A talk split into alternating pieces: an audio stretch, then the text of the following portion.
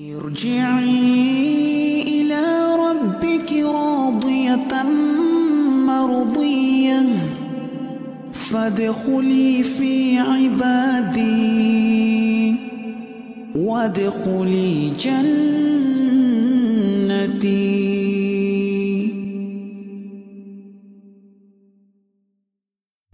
Oke, bismillahirrahmanirrahim. Assalamualaikum warahmatullahi wabarakatuh. Alhamdulillahirabbil alamin wa bihi nasta'inu ala umurid dunya waddin.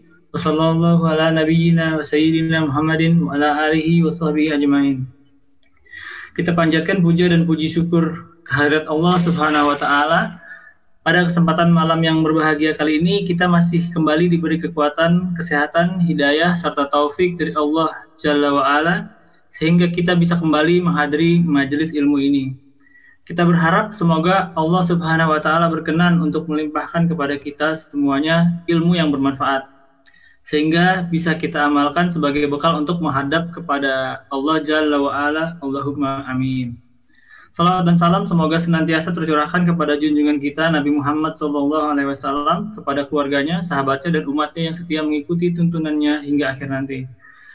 Para hadirin sekalian yang kami hormati dan juga staf Rumah Sakit Kanker Dharmais, teman-teman sejawat, profesor, dokter, direksi, dan partisipan dimanapun Anda berada, yang mudah-mudahan senantiasa dirahmati Allah Subhanahu wa Ta'ala. Selamat datang pada kajian online Sahabat Ilmu Dharmais seri yang kelima. Kajian ini terbuka untuk umum.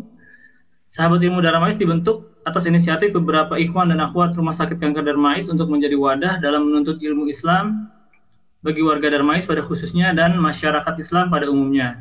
Harapan kita semua agar kegiatan ini dapat berkelanjutan dan memberikan sumbangsi yang bermanfaat bagi kita semua. Kami informasikan bahwa rekaman kajian yang sudah berlalu dapat didengar pada podcast Sahabat Ilmu Dharmais. Alhamdulillah hari ini kita ada pembahasan tentang lisanmu, surgamu, atau nerakamu. Materi akan dibawakan oleh Ustaz Ahmad Zainuddin Hafizahullah Ta'ala. Assalamualaikum Ustaz. Waalaikumsalam warahmatullahi wabarakatuh.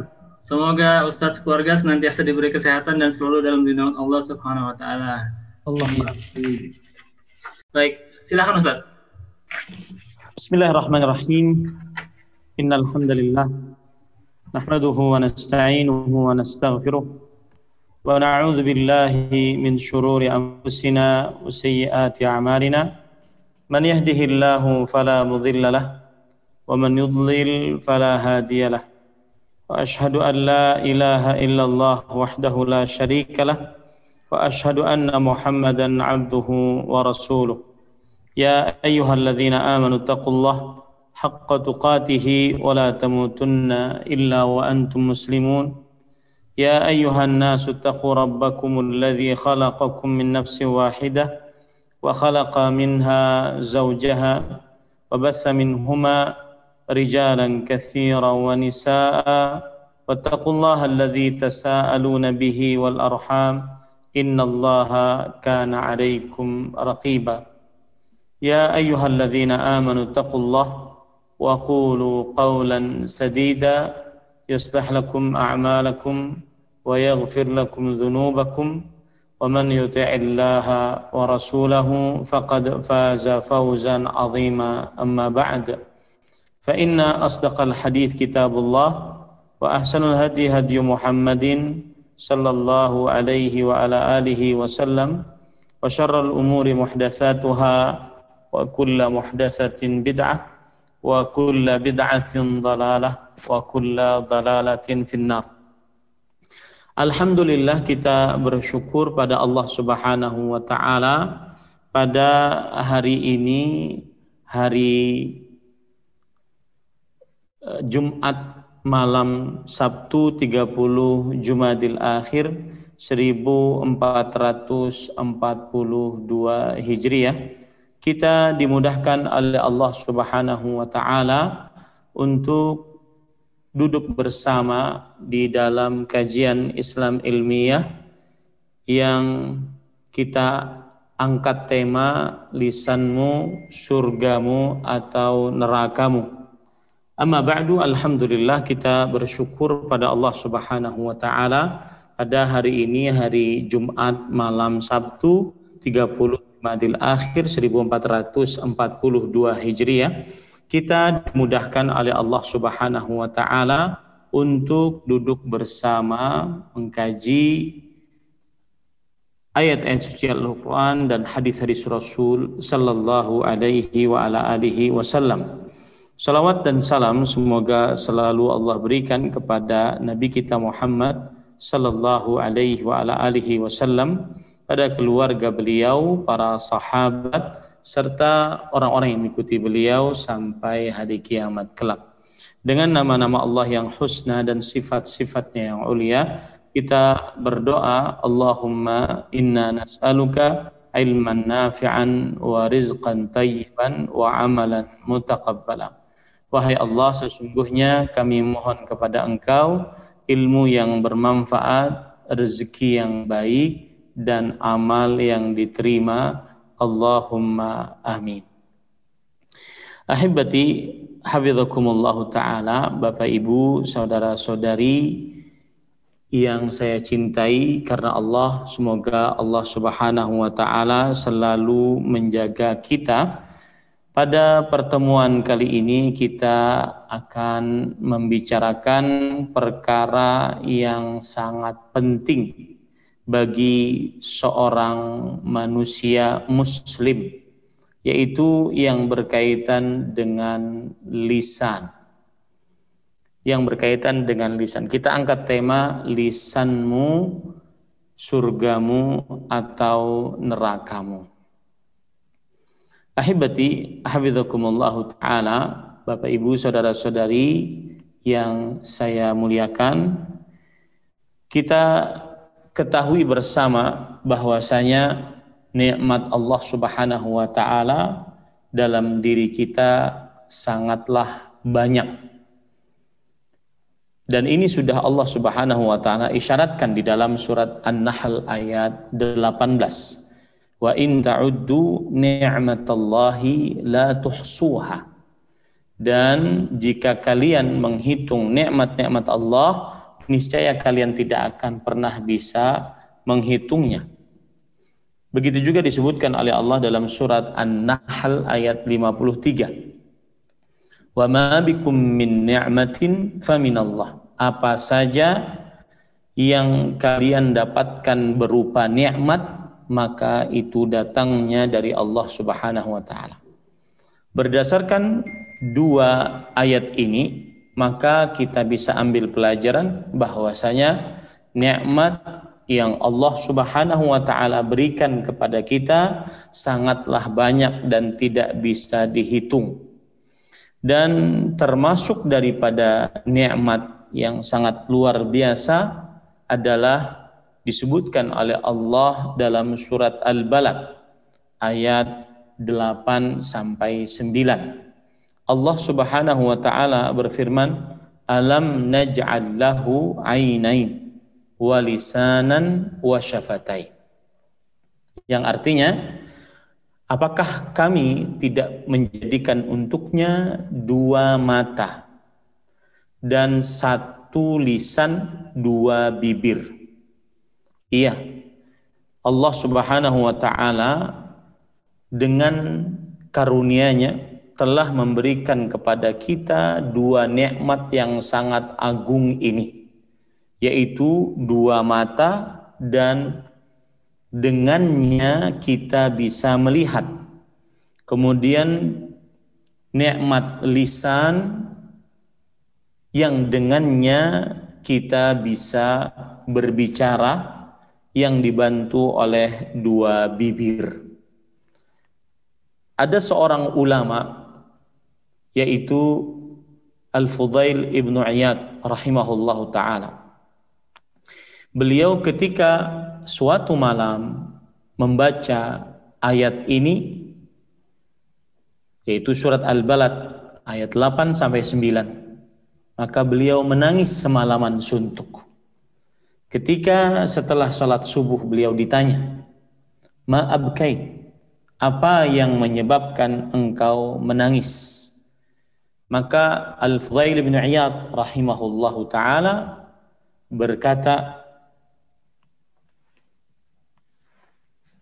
hal bitta laylatan an ja'ala laka syakiran lillah. Apakah engkau pernah suatu malam berfikir sambil bersyukur kepada Allah? An ja'ala laka 'ainaini tubsiru bihima, yang telah menjadikan untukmu dua mata yang dengannya kamu bisa melihat. Zaman dahulu ketika matahari sudah terbenam maka benar-benar gelap karena belum dikenal adanya listrik. Yang ada adalah kalau sudah matahari terbenam, seseorang jika ingin melakukan aktivitasnya, dia membuat penerangan dengan api. Maka terasa betul nikmat mata bagi diri kita. Ketika matahari terbenam, yang asalnya di siang bolong kita bisa melihat apa saja. Kalau sudah matahari terbenam, maka yang ada adalah gelap gulita. Ini yang membuat kita bersyukur. Allah Subhanahu wa ta'ala menjadikan untuk kita dua mata. Dan saya yakin betul, tidak ada seorang pun dari manusia, kita semua, saya, Anda, Bapak, Ibu, Saudara-saudari, seluruh kaum muslimin, bahkan seluruh manusia, tidak akan pernah mau diganti kedua matanya dengan harta seberapapun banyaknya. Nikmat dunia akan terasa indah dengan mata yang bisa melihat. Seorang tunanetra tidak akan bisa merasakan nikmat dunia meskipun dia memilikinya dengan sebanyak apapun. Dikatakan kepada dia, Pak, di depan ada rumah mega, di depan ada mobil mewah, di depan ada emas, perak, bertumpuk kiloan dan kilauan. Kata si tunanetra tersebut, mana? Yang ada hanya kegelapan. Makanya bisa ditantang. Seorang yang mempunyai mata diberikan apapun dari kenikmatan-kenikmatan dunia, baik itu emas, perak, uang, atau apapun. Tidak akan mau dia untuk menjualnya. Ini menunjukkan bahwa Allah Subhanahu wa ta'ala tidak sembarangan ketika mengucapkan alam naj'al lahu 'ainain. Bukankah telah kami jadikan untuk manusia dua mata?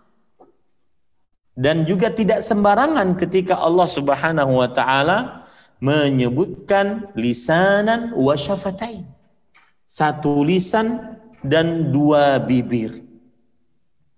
Para ikhwan yang dirahmati oleh Allah Subhanahu wa ta'ala, karena dua hal ini adalah nikmat Allah, maka wajib kita untuk bersyukur atas nikmat tersebut. Jika tidak, maka nikmat tersebut akan menjadi ni'mah. Ni'matun pakai ain. Jika tidak disyukuri, akan menjadi ni'mah pakai qaf. Makanya kadang-kadang ada nama anak perempuan Nikmatullah. Ya, ini kurang tepat karena dikhawatirkan menjadi nikmah yang artinya siksa. Kalau seandainya seseorang berbicara, bagaimana cara bersyukur dengan mata dan lisan? Dan kita akan fokus kepada lisan pada pertemuan ini. Maka tidak ada cara lain untuk bersyukur dengan pemberian Allah kecuali dengan tahapan-tahapan berikut. Perhatikan baik-baik, Bapak, Ibu, Saudara-saudari yang dimuliakan oleh Allah. Anda akan menjadi hamba yang asyakur, disebutkan oleh Allah dalam surat Saba ayat 13, dan hamba yang asyakur ini sedikit. Allah berfirman, wa qalilun min ibadiyasy syakur, dan sedikit sekali dari hamba-hambaku yang pandai bersyukur. Bukan hanya sekedar syakir, ahli bersyukur, tetapi syakur, sangat ahli bersyukur. Ya, bukan hanya sekedar syakir, pandai berterima kasih, tetapi syakur, pandai, sangat pandai berterima kasih. Dan itu sedikit hamba tersebut. Cara bersyukur para ulama menyebutkan, yang pertama, ma'rifatun ni'mah, mengenal nikmat. Dari ayat tadi kita mengenal nikmat, yaitu satu lisan, dua bibir. Kemudian setelah mengenal nikmat, oh ternyata saya punya nikmat nih. Tidak akan pernah bisa seseorang bersyukur kepada Allah dengan sebenar-benar bersyukur sebelum dia melakukan the first step. Langkah pertama yaitu ma'rifatun ni'mah, mengenal nikmat. Nggak akan pernah bisa bersyukur. Seorang hamba selalu akan merasa kekurangan, merasa miskin, merasa tidak puas, merasa tidak cukup. Ketika dia tidak mengenal nikmat yang bukan pada orang lain, pada dirinya. Ini tahapan pertama untuk bersyukur, mengenal nikmat. Yang kedua, agar menjadi hamba yang syakur adalah ma'rifatul mun'im, mengenal sang pemberi nikmat. Siapa dia? Allah Jalla fi'ala. Ketika kita mengetahui ada nikmat lisan, ada nikmat dua bibir, maka siapa pemberi nikmat tersebut? Tidak ada lain kecuali Allah Jalla fi'ala. Maka setelah kita mengenal si pemberi nikmat, Allah Tabaraka wa Ta'ala, kita akan mencintai pemberi nikmat tersebut. Mahabbatul mun'im, mencintai si pemberi nikmat. Jangankan Allah Tabaraka wa Ta'ala, seorang manusia, saya pernah waktu itu kajian kalau tidak salah di Aceh, ada orang datang-datang setelah kajian, Ustadz mohon maaf, ini terima hadiah dari saya, sebuah pulpen. Saya masih ingat, padahal itu sudah puluhan tahun mungkin. Sebuah pulpen. Mohon digunakan untuk berdakwah, semoga bermanfaat. Maka satu buah pulpen dari satu orang. Mungkin sepanjang umur hidup saya dia memberikan satu buah hadiah. Sampai detik ini saya masih ingat dan saya masih mudah-mudahan selalu mendoakan orang tersebut diberkahi hidupnya. Bagaimana yang pemberiannya tanpa batas, tidak mengenal masa, tidak setiap tahun, tidak setiap bulan, tidak setiap pekan, tidak setiap jam, tidak setiap menit, tidak setiap detik. Sepanjang masa, sepanjang kita hidup pemberiannya tanpa henti. Maka timbullah rasa cinta. Wajar itu pemberi akan dicintai. Maka tahapan yang ketiga, mahabbatul mun'im, mencintai sang pemberi nikmat. Kemudian yang keempat adalah yaitu ta'atul mun'im, mentaati sang pemberi nikmat. Mentaati sang pemberi nikmat. Apa yang diperintahkan oleh pemberi nikmat, kita akan patuh. Karena itu tanda kecintaan. Ada pepatah Arab mengatakan, "Lau kana hubbuka sadiqan la ata'tahu, innal muhibba liman yuhibbu muti'am." Kalau seandainya kecintaanmu itu benar, maka sungguh kamu akan sangat taat kepada orang yang engkau cintai.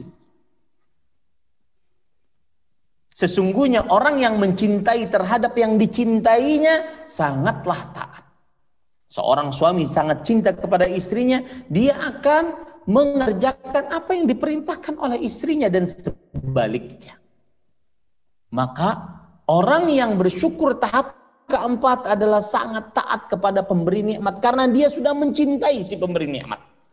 Yang kelima, alla tusta'malan ni'mah illa fi ta'atillah. Tidak menggunakan nikmat tersebut kecuali di dalam rangka mengerjakan ketaatan kepada Allah Subhanahu wa taala. Baik. Ketika kita diberikan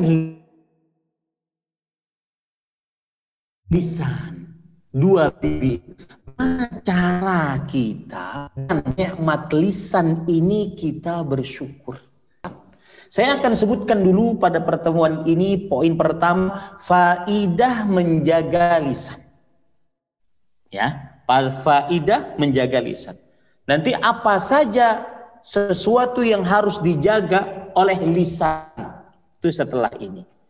Faidah menjaga lisan yang pertama, orang yang menjaga lisan maka dosanya akan diampuni dan amalannya akan baik. Lihat, subhanallah ya.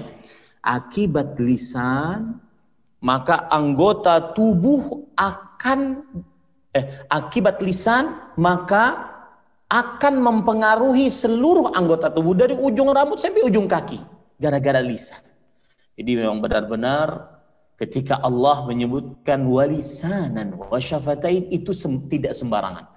Dan saya berpesan, jika Anda baca ayat Quran, hadis Rasul, dipahami, diresapi, ditadaburi baik-baik. Karena satu kata, bahkan satu huruf, Allah letakkan nun, qaf, dua huruf yasin, itu tidak sembarangan Allah letakkan. Pasti ada makna yang tersirat darinya. Nah, perhatikan baik-baik. Salah satu faidah menjaga lisan adalah penyebab diampuninya dosa-dosa dan bagusnya amal. Lisan membaguskan amalan tangan, amalan mata, amalan telinga, amalan penciuman, amalan kemaluan, amalan kaki.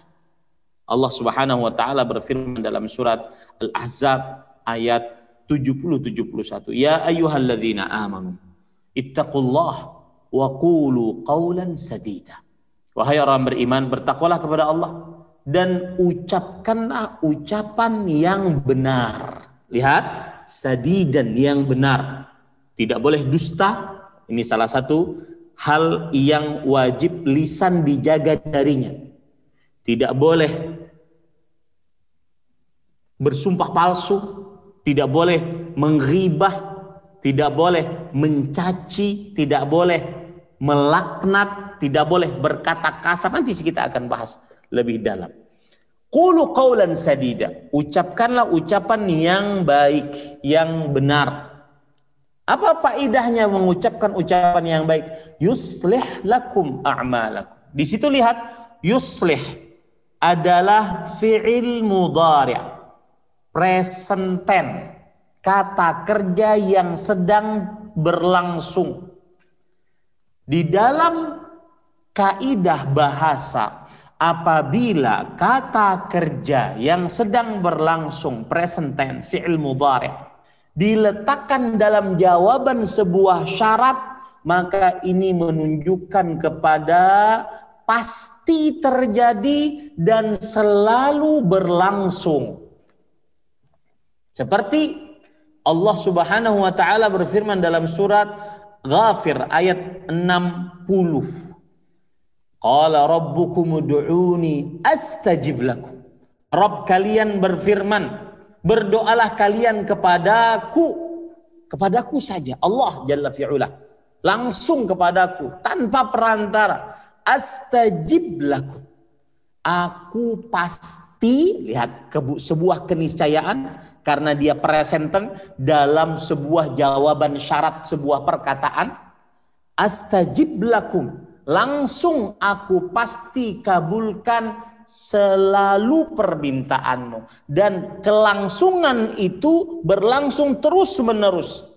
Sama dengan ini, ucapkan ucapan yang baik. Apa faedahnya? Yuslih lakum a'mal, pasti Allah akan memperbaiki selalu bagi kalian amalan-amalan kalian. Lisannya baik, maka yang dilihat akan baik-baik.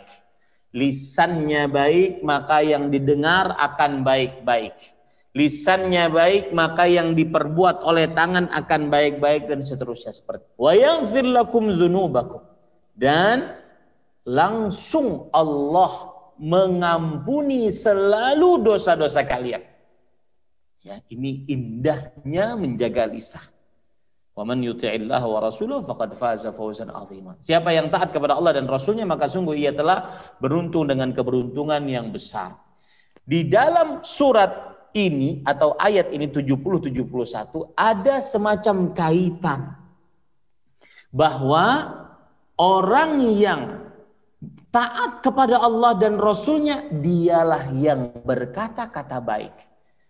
Tanda yang sangat dominan dari orang yang taat kepada Allah, lisannya terjaga dari hal-hal yang diharamkan.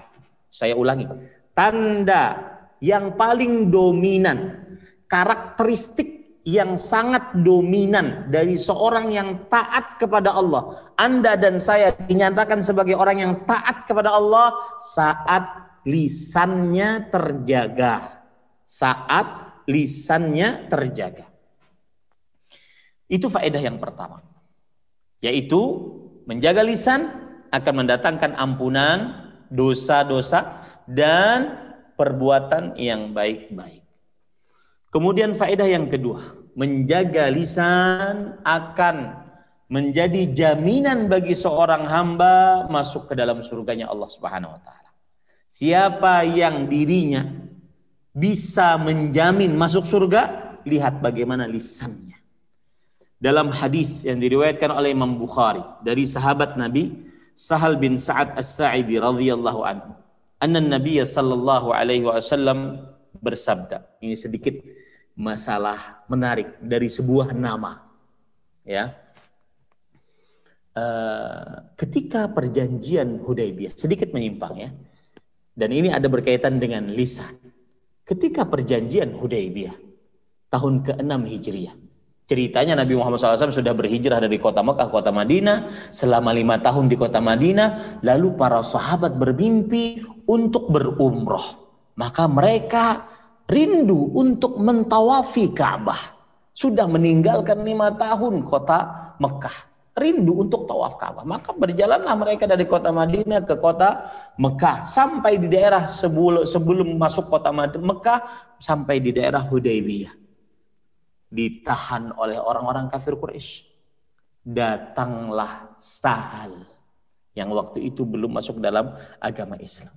Ketika datang Sahal, apa kata Rasul dengan lisannya? Sahalallahu amrana. Ini pelajaran yang patut kita ambil dari sebuah lisan Rasulullah sallallahu alaihi wasallam yang mulia. Ketika datang Sahal, maka beliau mengatakan sahalallahu amrana. Sahal artinya mudah, maka Rasul sallallahu alaihi wasallam langsung berdoa, semoga Allah memudahkan urusan kita, bisa kita masuk untuk berumrah ataupun keputusan-keputusan indah lainnya. Akhirnya terjadilah perjanjian Hudaibiyah, yang dengan perjanjian tersebut tersebarlah Islam bukan hanya di tanah Mekah, tetapi juga di penjuru-penjuru dunia. Ini pelajaran menarik, bagaimana fungsi lisan. Jangan sembarangan mengatakan hal-hal yang buruk, karena lisan sangat tajam. Nanti kita akan bahas insyaallah. Baik, dari Sahal bin Sa'ad As-Sa'idi radhiyallahu anhu, Rasulullah sallallahu alaihi wasallam bersabda, "Man yadman li ma baina lahyaihi wa ma baina rijlaihi adman lahul jannah." Siapa yang, ini juga kata syarat, siapa yang menjamin untukku apa yang antara dua lahi. Lahi itu ini. Ya. Ini lahi namanya. Yaitu lisannya, mulutnya. Dan apa yang di antara dua kakinya, yaitu kemaluannya, pasti aku jamin untuknya surga. Di sini lihat Rasulullah Sallallahu Alaihi Wasallam memakai kata-kata sama present tense dalam bentuk majzum. Kalau Anda belajar bahasa Nahu, adman, pasti aku jamin untuknya surga, sebuah keniscayaan. Ya, kenapa? Karena jawaban syarat dari perkataan syarat yang pertama dalam bentuk present tense, kemudian dia menunjukkan kepada keniscayaan dan langsung terjadi. Ini subhanallah, para ikhwan yang dirahmati oleh Allah Subhanahu wa taala. Dan kita harus percaya ini. Kenapa? Siapa yang menjamin? Nabi Muhammad sallallahu alaihi wasallam. Harus percaya. Karena Rasul sallallahu alaihi wasallam, wa ma yantiqu 'anil hawa in huwa illa wahyun yuha. Tidak ada beliau berkata-kata dari hawa nafsu kecuali itu adalah wahyu yang diwahyukan oleh Allah Subhanahu wa taala. Taib. Apa yang dijaminkan oleh Rasul sallallahu alaihi wasallam masuk ke dalam surganya Allah Subhanahu wa taala. Oleh sebab itulah faidah menjaga lisan yang kedua, yaitu dijamin dengan pasti masuk surga.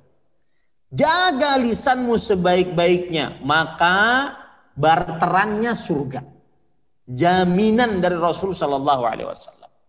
Yang ketiga, yaitu faidah menjaga lisan adalah keselamatan seorang hamba bukan hanya di akhirat, tetapi di dunia sebelum akhirat dia akan selamat. Selamat harga dirinya. Ya, gara-gara menjaga lisan. Selamat nama baiknya, gara-gara menjaga lisan. Selamat di akhirat dengan masuk ke dalam surganya Allah Subhanahu wa taala. Perhatikan hadis riwayat Imam Tirmidzi dari sahabat Nabi Uqbah bin Amir radhiyallahu an. Beliau berkata, "Qultu ya Rasulullah, man najah?" Wahai Rasulullah, pada apa keselamatan? Ini pertanyaan sangat bagus di zaman sekarang untuk ditanyakan. Pada apa keselamatan? Dengan segala macam kesemerawutan dunia. Ya, media sosial dia bisa menjadi pedang bermata dua. Menyebarkan kebaikan sampai ke ujung dunia hanya dalam waktu beberapa detik. Tetapi dia juga bisa menyebarkan keburukan dengan segala macam keburukannya. Ya, dalam hanya beberapa detik. Orang menghina Allah, orang meragukan kerasulan Nabi Muhammad SAW, meragukan kesucian wahyu Al-Qur'an. Orang menghina hadis-hadis Rasul SAW dengan mudahnya dengan media sosial. Maka hadis ini sangat penting di zaman sekarang. Man najah, wahai Rasulullah, pada apa keselamatan? Rasulullah SAW menjawab, yang paling pertama, amsik alaika lisan. Jaga lisan. Jaga lisanmu. Yang kedua, waliyasa'ka baituk, dan luaskan untukmu rumahmu. Artinya teruslah berada dalam rumah, tidak terlalu banyak bergaul. Terutama hal-hal yang bisa mendatangkan kemudaratan. Sekarang kita mungkin di dalam rumah, tetapi pergaulannya sampai ke ujung Afrika dengan media sosial kita. Wabki ala khati'atik, dan tangisi dosa-dosa. Ini amalan paling luar biasa di zaman sekarang. Wabki ala khati'atik. Dan amalan ini juga diingatkan oleh Rasul sallallahu alaihi wasallam, yaitu memperbanyak ibadah, memperbanyak ketakwaan, memperbanyak istighfar di zaman-zaman genting. Zaman yang kadang-kadang seseorang terbunuh tidak tahu kenapa dia terbunuh dan yang membunuh pun tidak tahu kenapa dia membunuh. Itu tanda hari kiamat.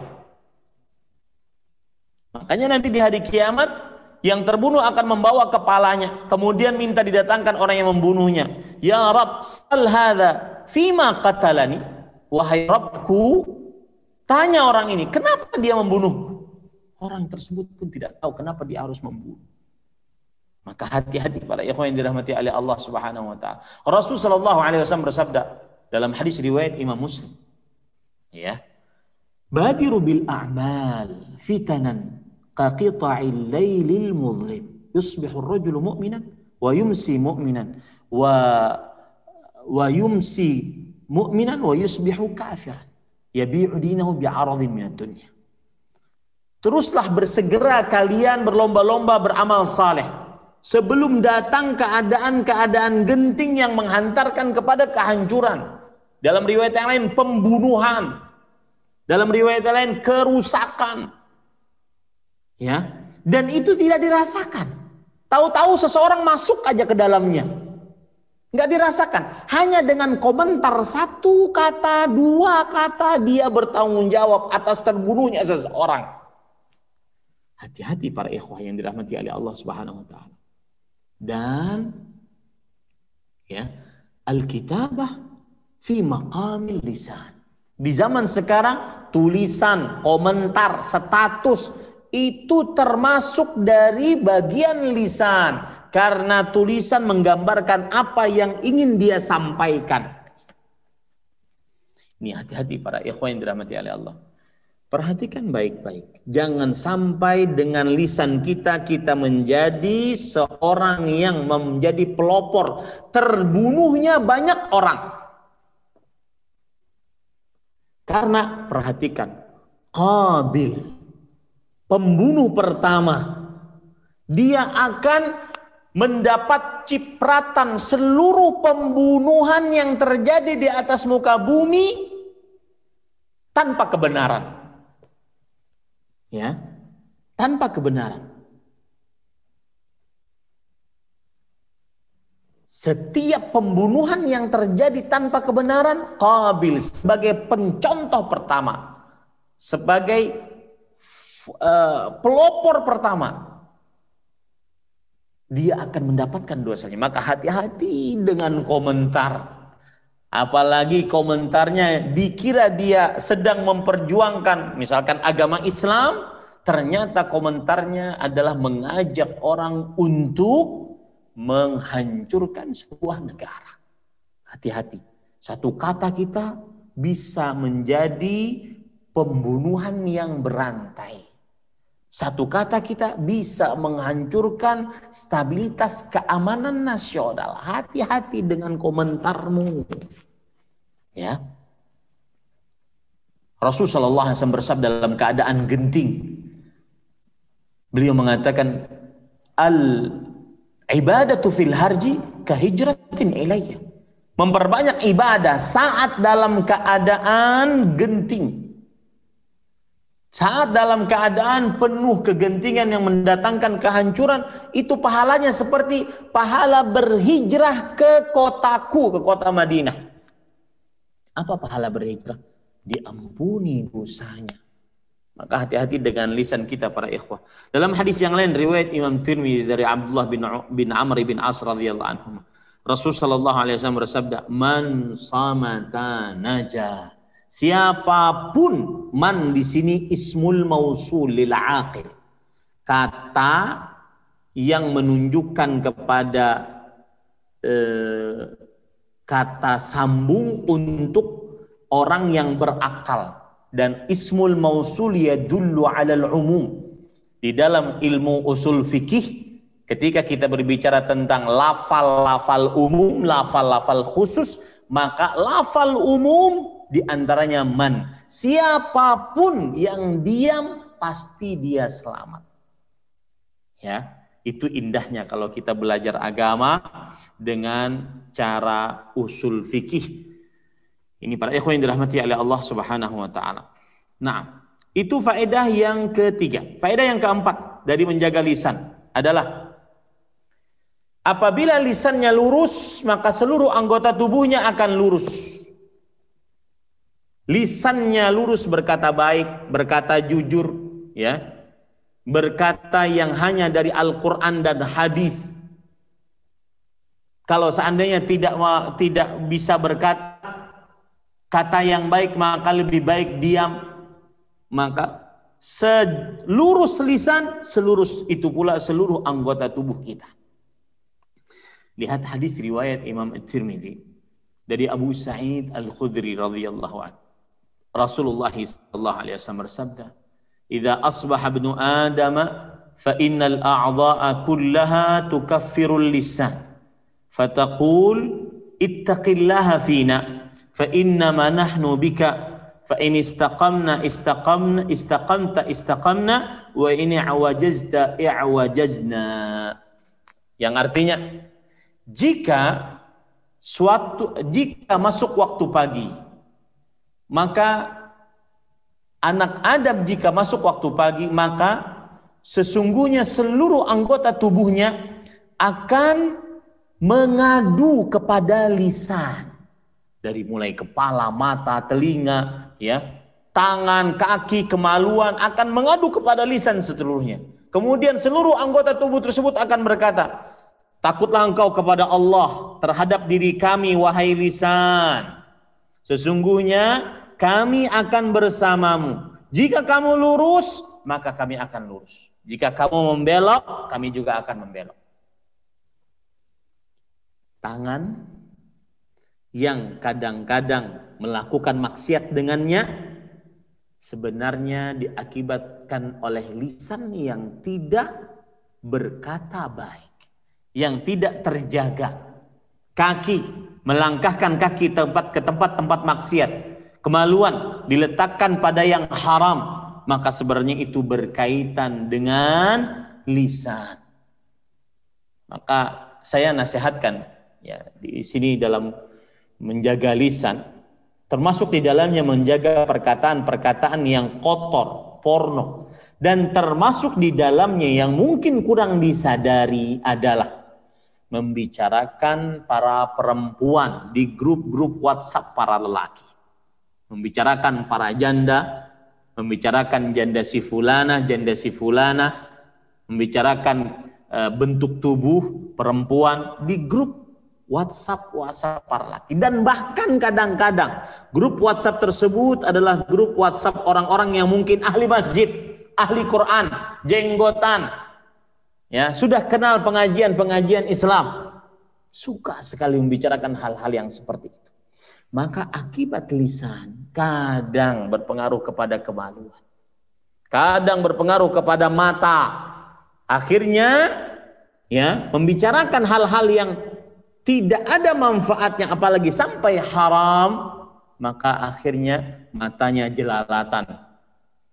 Akhirnya kemaluannya tidak terjaga. Tangannya melakukan al-'ada as-sirriyah. Al-'ada as-sirriyah adalah perbuatan yang disebut dengan onani atau masturbasi. Gara-gara lisan. Gara-gara lisan. Ini hati-hati para ikhwan yang dirahmati oleh Allah Subhanahu wa taala. Ini istaqamna. Jika engkau lurus lisan, kami akan lurus. Jika engkau menyimpang, membelok, maka kami juga akan membelok. Ya, jaga lisan. Kemudian yang kelima, faedah dari menjaga lisan adalah mendapatkan ketinggian derajat bagi seorang hamba dan juga mendapatkan kemenangan dengan mendapat ridha Allah Subhanahu wa taala. Tinggi derajatnya di akhirat dan mendapat ridha Allah Subhanahu wa taala. Wallahi para ikhwah, bismillah. Tidak ada nikmat yang paling besar yang pernah Allah Subhanahu wa taala berikan bagi seorang hamba dibandingkan ridhanya Allah Subhanahu wa taala. Allah Subhanahu wa taala berfirman di dalam Al-Qur'an surah At-Taubah ayat 72. وعد الله المؤمنين والمؤمنات جنات تجري من تحتها الأنهار خالدين فيها ومساكن طيبة في جنات عدن ورضوان من الله أكبر ذلك هو الفوز العظيم. Allah telah menjanjikan orang-orang yang beriman, laki-laki dan perempuan, akan mendapatkan surga yang di bawahnya mengalir sungai-sungai, kekal mereka di dalamnya, dan mendapat tempat-tempat yang bagus di surga Aden.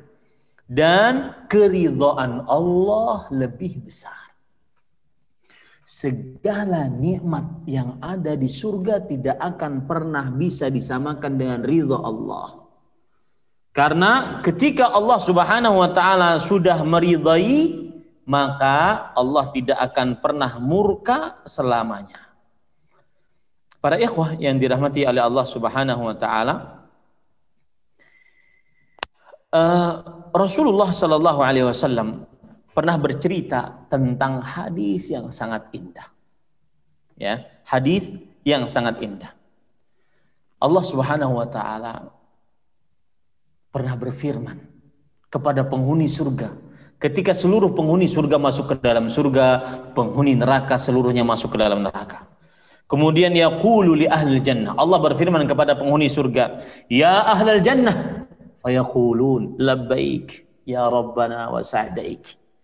Wahai penghuni surga, iya wahai Tuhan kami, kami hadir, kami ada. Wal khairu fi yadaik, seluruh kebaikan ada pada tanganmu wahai Tuhan kami. Fayaqulu hal radhitum.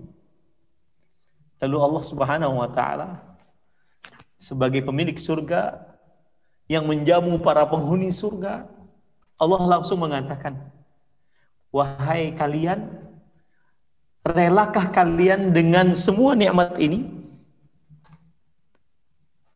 Fayaqulu, maka kemudian penghuni surga mengatakan, wa ma lana la nadha ya Rabb, wahai Tuhan kami, kenapa kita tidak rela? Wa qad a'taitana ma lam tu'ti ahadan min khalqik, sungguh engkau telah memberikan kepada kami nikmat yang tidak pernah engkau berikan kepada siapapun dari hamba-hambamu. Subhanallah. Wallahi Bapak Ibu, saudara-saudari, jika Anda sedang terpesona dengan dunia, sehingga Anda menghalalkan segala cara, agar Anda bisa kembali ke jalan Allah, ingat surga Allah. Dunia yang Anda terpesona dengannya, sehingga Anda menghalalkan segala cara untuknya, tidak ada apa-apanya dibandingkan surganya Allah Subhanahu wa ta'ala.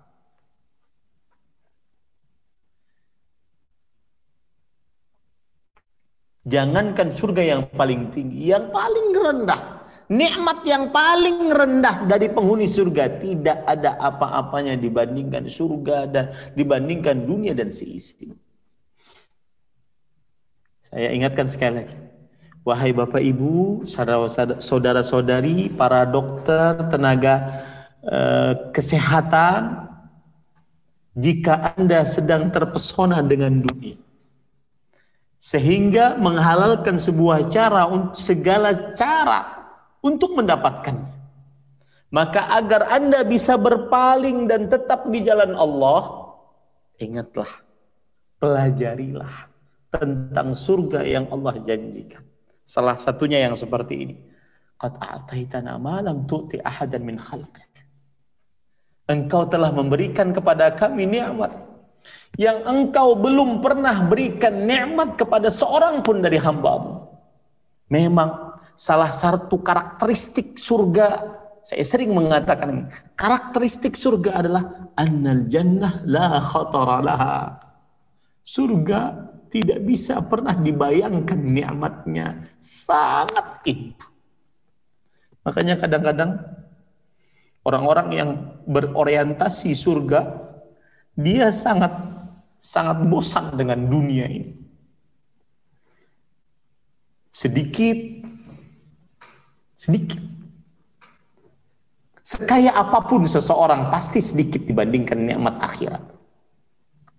Cepat rusak. Tidak ada yang kekal. Cepat rusak. Jangankan kekal, cepat rusak. Yang kedua, yang ketiga, tidak sempurna. Baik itu perempuan, baik itu harta, baik itu tahta, tidak sempurna. Tidak ada kesempurnaan di dunia. Kemudian yang keempat, sulit didapat. Ini sedikit menyimpang dari lisan ya. Saya ini kebiasaan kalau pengajian seperti ini. Sulit didapat. Dunia itu. Mau makan es kelapa harus manjat. Coba kalau seandainya tidak ada penjual es kelapa yang mau manjat, siapa? Kata penjual es kelapa, saya berhenti berjualan es kelapa. Jika kaum muslimin ingin minum es kelapa, panjat sana. Sulit didapat. Beda dengan surga. Allah berfirman dalam surat Al-Insan. wa dhullilat qutufuha tadhlila, dan direndahkan ranting-ranting pohon surga serendah-rendahnya. Anda lihat tafsir Imam Ibn Kathir, itu ayat Allah Subhanahu wa taala sebutkan di dalam surat Al-Insan ayat 14. Silahkan di dalam buka tafsir Imam Ibnu Katsir, sudah diterjemahkan dalam bahasa Indonesia. Silahkan searching juga di Google bisa. Bahwasanya yang dimaksud dengan direndahkan serendah-rendahnya, dimudahkan semudah-mudahnya adalah apabila penghuni surga berdiri maka ranting pohon buahnya itu berdiri agar tidak ada manjat. Tidak ada kesulitan di surga. Kemudian ketika ada penghuni surga tersebut duduk, dia akan ikut duduk. Ketika berbaring, akan ikut berbaring. Allahu Akbar. Ini para ikhwah yang dirahmati oleh Allah Subhanahu wa taala. Apakah mau seseorang menjual surga yang sedemikian indah dengan dunia yang tidak ada apa-apanya? Ini para ikhwah yang dirahmati oleh Allah Subhanahu wa taala. Maka kenapa saya berbicara tentang ridha Allah? Karena tadi salah satu faedah menjaga lisan adalah seseorang mendapatkan ridha Allah Subhanahu wa taala, dan ridha Allah adalah nikmat yang paling besar. Tadi hadisnya Rasulullah sallallahu alaihi wasallam menceritakan perkataan Allah Subhanahu wa taala. Apakah kalian ridha? Kata penghuni surga, kenapa kami tidak ridha? Kenapa kami tidak rela? Engkau telah memberikan nikmat yang lebih besar yang engkau tidak pernah berikan kepada seorang pun dari hamba-Mu. Lalu Allah mengatakan, "Ana u'tikum afdhala minhu min dzalik." Maukah aku beritahukan yang lebih utama daripada nikmat yang kalian rasakan sekarang ini? Kemudian penghuni surga mengatakan, "Ya Rabbi, wa ayyu syai afdalu min dzalik?" Wahai Tuhanku, apa yang lebih utama daripada ini? Kemudian Allah Subhanahu wa taala mengatakan, "Uhillu 'alaikum ridwani, fala askhatu 'alaikum ba'dahu abada."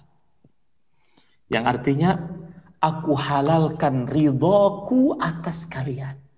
Aku tidak akan pernah murka kepada kalian selamanya.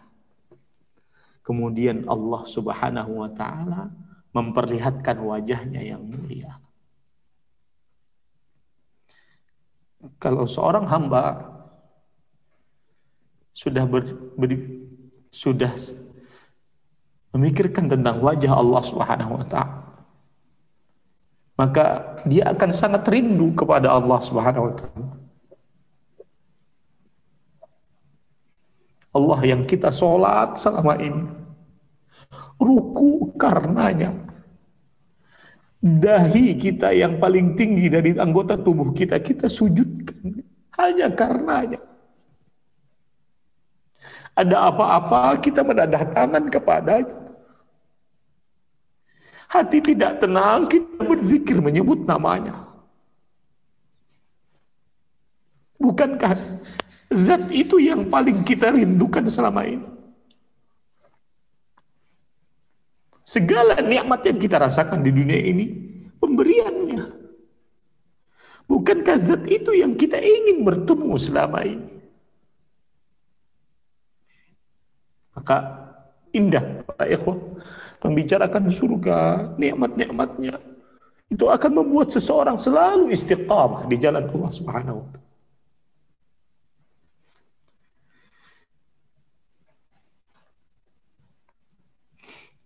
Maka orang yang menjaga lisan akan mendapat ridha Allah. Dan ridha Allah nikmat surga terbesar. Dan ridha Allah adalah melihat wajah Allah Subhanahu wa taala.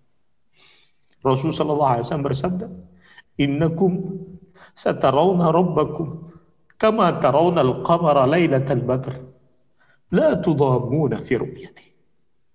Kalian akan melihat Tuhan kalian seperti kalian melihat bulan purnama. Kalian tidak akan berdesak-desakan melihatnya. Zat yang paling kita rindukan selalu. Pencipta kita, pemberi nikmat kita. Kalamnya kita baca setiap hari.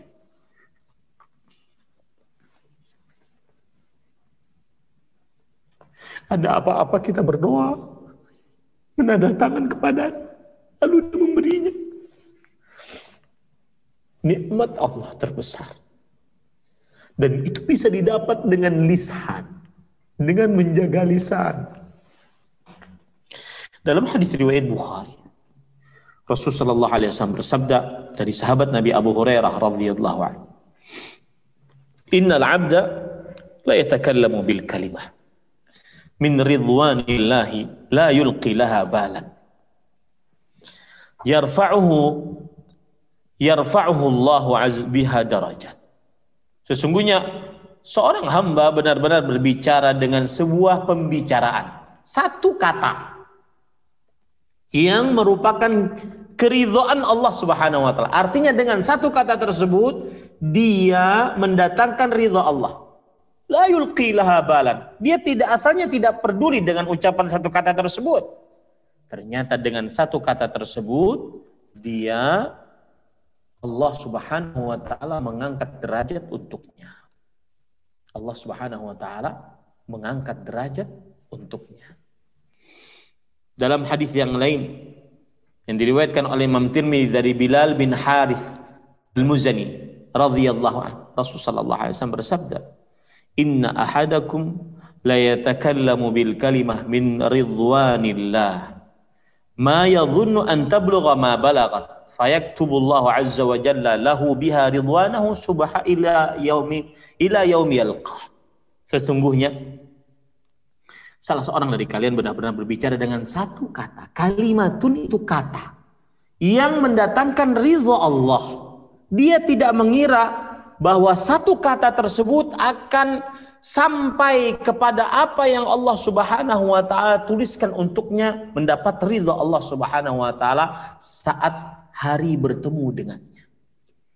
Lihat para ikhwah, kadang-kadang satu komentar yang baik, kadang-kadang satu status yang baik, quotes yang indah yang menjadikan seorang akhirnya bertobat, beristighfar, kembali kepada Allah, maka dia akan mendapatkan pahalanya. Maka jangan pernah bosan-bosan untuk menyampaikan kebaikan dengan lisannya. Dan sebaliknya, jangan pernah bermudah-mudah untuk mengatakan hal-hal yang buruk-buruk. Ya, karena dikhawatirkan dia adalah penyebab terbesar seseorang diseret wajahnya di dalam neraka akibat hasil ucapannya. Kalau di zaman sekarang, hasil tulisannya, statusnya, komentarnya. Ya, saya heran kadang-kadang ada sebagian orang berkata kasar, berkata kotor, berkata cacian, makian. Dan itu sudah dianggap biasa oleh sebagian orang. Ini hati-hati. Ini harus diingatkan. Tidak diperbolehkan untuk dibiarkan. Kalau tidak akan diberikan laknat oleh Allah Subhanahu wa taala seperti Bani Israil. Lu'ina Bani Israila ala lisani Dawud wa Isa bin Maryam. Dzalika bima 'asaw wa kanu ya'tadun kanu la yatanahawna 'an munkarin fa'alu la bi'sa ma kanu yaf'alun. Bani Israil dilaknat melalui lisan Nabi Daud dan Nabi Isa putra Maryam. Yang dibikin itu karena mereka bermaksiat dan melampaui batas. Mereka apabila terjadi kemungkaran di tengah mereka biarkan, tidak ada yang saling nahi mungkar. Maka hati-hati. Maka faedah yang selanjutnya yang ke-6 yaitu faedah menjaga lisan adalah seseorang akan terjaga dari api neraka.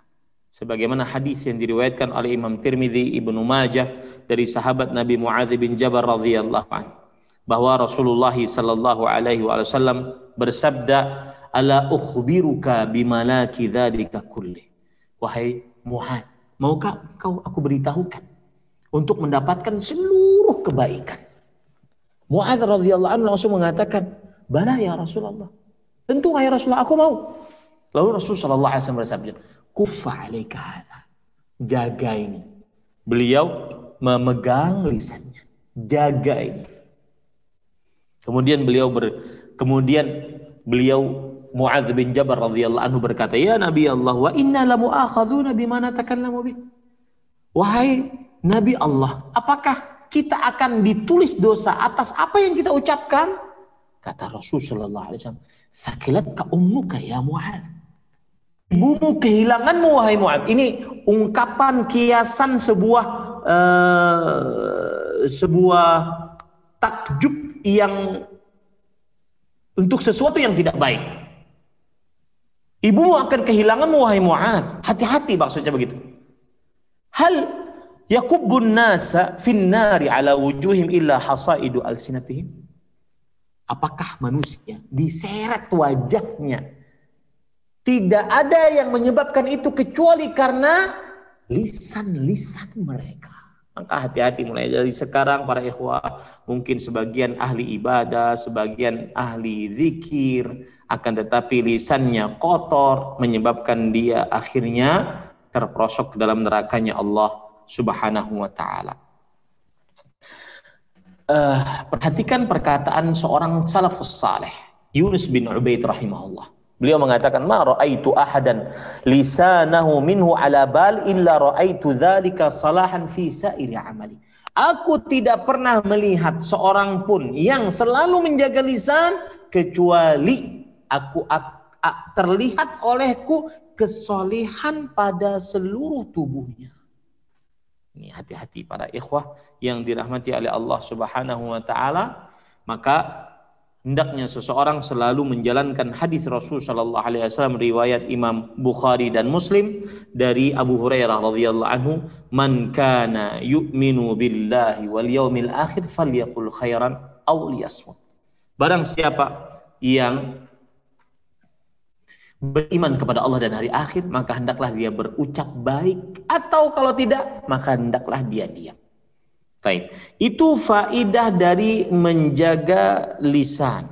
Sekarang kita ingin tahu apa saja hal-hal yang merupakan keburukan lisan sehingga kita bisa menjauhinya.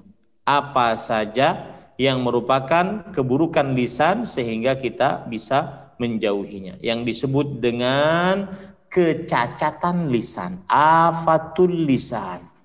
Yang pertama, ghibah. Ghibah para ikhwan yang dirahmati oleh Allah Subhanahu wa taala, dosa besar. Haram dan dosa besar dan pengikis pahala, bahkan sampai menghapuskannya. Ya, ghibah hukumnya haram dan dosa besar, pengikis pahala, bahkan menghapuskan pahala tersebut. Perhatikan kenapa ghibah adalah dosa besar, karena Rasulullah sallallahu alaihi wa ala alihi wasallam bersabda dalam hadis yang diriwayatkan oleh Imam Abu Daud. Ketika beliau Isra dan Mi'raj, Isra artinya berjalan dari dari Masjidil Haram ke Baitul Maqdis, kemudian Mi'raj artinya dari Baitul Maqdis ke Sidratul Muntaha. Ketika Mi'raj, beliau melihat kaum orang-orang lahum azfarun min nuhas, punya kuku, yakhmishuna wujuhahum wa sudurahum, mereka mencabik-cabik wajah mereka dan dada-dada mereka. Lalu Rasulullah SAW bertanya, "Man haula ya Jibril?" Siapa mereka wahai Jibril? Kemudian Rasulullah SAW menjawab, Jibril alaihissalam menjawab, "Haula illadzina ya'kuluna luhuman nas wa yaq'una fi a'radhi." Mereka adalah orang-orang yang membicarakan harga diri manusia. Ini satu dalil tentang buruknya ghibah. Apa itu ghibah? Ghibah adalah menyebutkan keburukan seseorang di balik punggungnya. Artinya tidak di hadapannya. Itu adalah ghibah. Dan itu penyakit lisan yang pertama. Yang kedua, namimah. Dia adalah saudarinya ghibah. Namimah, yaitu mengadu domba. Dan Rasul sallallahu alaihi wasallam bersabda dalam hadis Hudzaifah radhiyallahu an, la yadkhulul jannata namam, tidak akan masuk ke dalam surga orang yang suka mengadu domba. Apa itu mengadu domba? Naqlu kalamil ghair ila al-akhar li yufsida bainahuma, memindahkan perkataan seseorang kepada yang lain untuk menghancurkan keduanya. Ini adalah namimah. Dan namimah penyebab seseorang disiksa di dalam kubur. Ini kalau seandainya mengadu domba antara dua orang masih mending.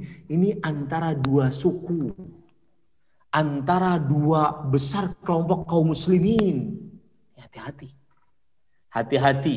Yang bermain media sosial menjadi pengadu domba, pemotong-pemotong video kemudian digabung-gabungkan. Hati-hati, ini pengadu domba. Hati-hati. Padahal Ustadz si fulan tidak ingin menyerang si fulan, Ustadz si fulan tidak ingin merendahkan si fulan, tapi karena dia potong kemudian diberikan narasi macam-macam, dipotongnya ketika menjelekkan, seperti menjelekkan kelompok sebelah, akhirnya teradu domba. Ini hati-hati para ikhwan dirahmati Allah Subhanahu wa taala. Rasul sallallahu alaihi wasallam pernah melewati dua kuburan. Kemudian beliau bersabda, "Innahuma la yu'adzaban wa ma yu'adzabani fi kabir." Sesungguhnya kedua-duanya benar-benar disiksa dan kedua-duanya tidak disiksa dalam keadaan dosa besar. Wa innahuma la kabir. Sebenarnya dosa tersebut adalah dosa besar. Apa itu? Yang pertama, kana yamshi bin namim. Dia berjalan mengadu domba antara kaum muslimin. Yang ketiga, yaitu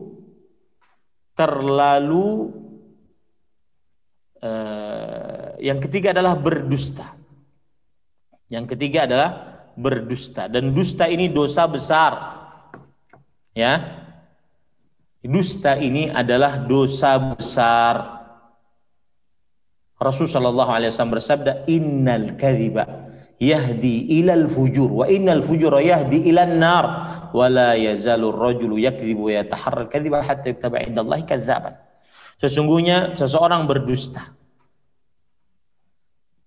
Sesungguhnya dusta mendatangkan kepada keburukan. Keburukan menghantarkan kepada neraka. Inilah menjadikan kenapa dusta itu dosa besar. Walaupun dalam keadaan bercanda, dia dosa besar. Ya. Bahkan para ulama mengatakan seperti seorang tabi'i, Imam Az-Zuhri rahimahullah, lam asma' yurakhasa fi syai'in mimma yaqulun nasi kadzibun illa fi thalas. Aku tidak pernah mendengar ada ulama yang memperbolehkan meringankan dusta kecuali dalam tiga hal. Yang pertama, al-harbu, ketika peperangan. Yang kedua, al-islah bainan nas, untuk mendamaikan dua orang. Yang ketiga, haditsul rajuli imra'atahu wa haditsul mar'ati zawjaha. Seorang suami berbicara kepada istrinya atau istrinya berbicara kepada suaminya. Ini perkataan dusta. Ini penyakit lisan yang ketiga. Penyakit lisan yang keempat, yaitu bersumpah palsu. Allah Subhanahu wa taala berfirman, "Walladzina la yashhaduna az-zur." Orang-orang yang tidak bersumpah palsu, mereka adalah tanda mereka hamba-hamba Allah Subhanahu wa taala. Sumpah palsu, Rasulullah SAW bersabda, ala syahadatuz zur. Ingatlah, dosa besar, sumpah palsu. Ini termasuk penyakit lisan. Kemudian yang keempat, termasuk penyakit lisan disebutkan di dalam hadis Rasul. Riwayat Imam Tirmidzi, "Laisal mu'min bit-ta'an walal la'an walal fahishil bazi." Orang yang beriman itu tidak suka mencaci. Ta'an, mencaci. Apalagi mencaci seorang muslim ya, dengan segala macam kekurangan. Tidak boleh mencaci. Jika Anda ingin memberikan nasihat, nasihati dengan baik, bukan dengan cacian. Ini ahibati hafizakumullah ta'ala. Tidak boleh mencaci, membuat meme, mendatangkan foto-foto yang buruk-buruk pemimpin kaum muslimin. Ya. Kemudian laisal mu'minu bit-ta'an, bukanlah orang yang beriman itu orang suka mencaci, melaknat, berkata kasar, berkata kotor, porno. Ini penyakit-penyakit lisan seluruhnya. Diharamkan bagi seorang muslim untuk mengujang. Kita masuk kepada sesi pertanyaan. Mudah-mudahan yang disampaikan bermanfaat. Masih ada sebenarnya di antara penyakit lisan, di antaranya ada penyakit lisan. Mudah-mudahan disampaikan bermanfaat. Wallahu a'lam. Sallallahu nabiyana Muhammad. Saya kembalikan kepada pembawa acara. Nah.